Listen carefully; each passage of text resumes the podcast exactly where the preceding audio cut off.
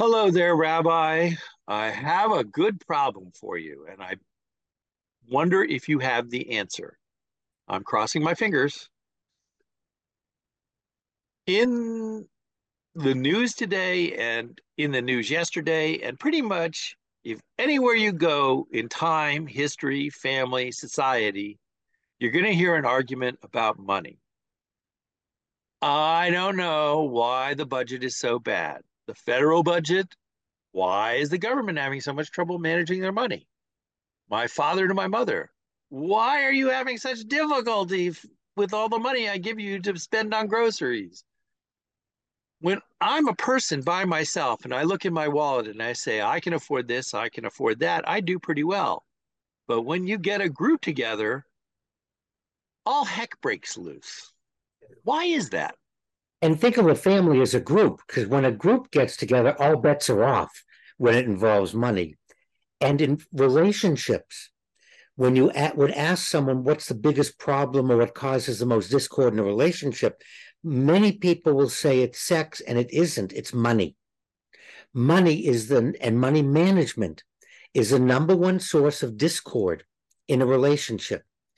And you're you're spot on, Joe, because individually I can look at my needs, I can look at my wants, I can look at my budget, I can look at my wallet, my credit, and I can make a decision.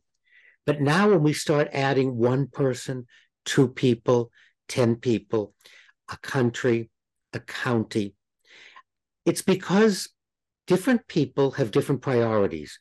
What we're talking about is not money so much, but lifestyle. And we're talking about priorities.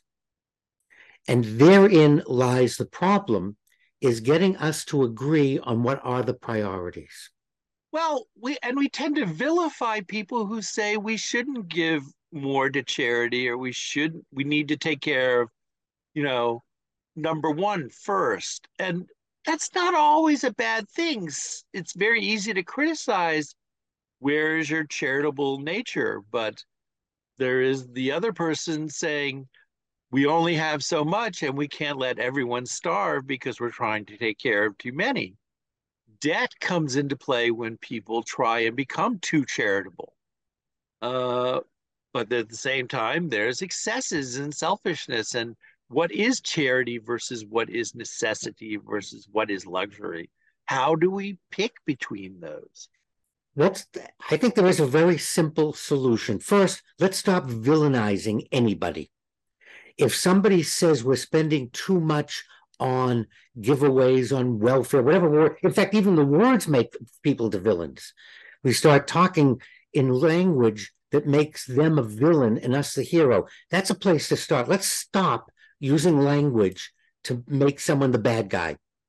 And we have to acknowledge that this is a very oversimplified response to a very complicated problem. So how do we survive when we know sometimes we're spending money that we don't have?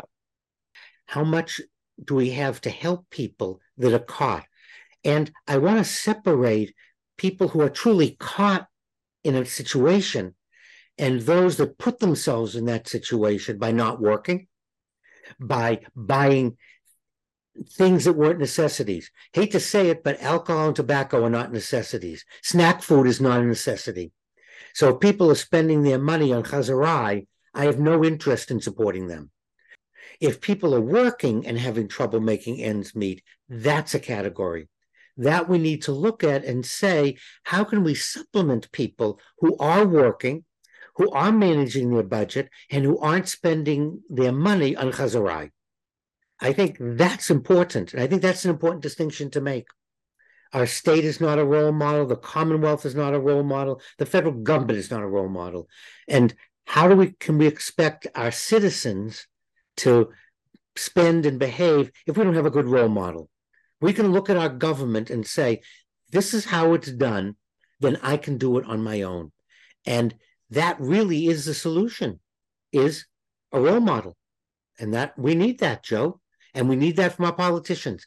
They have to be our role model, not an embarrassment.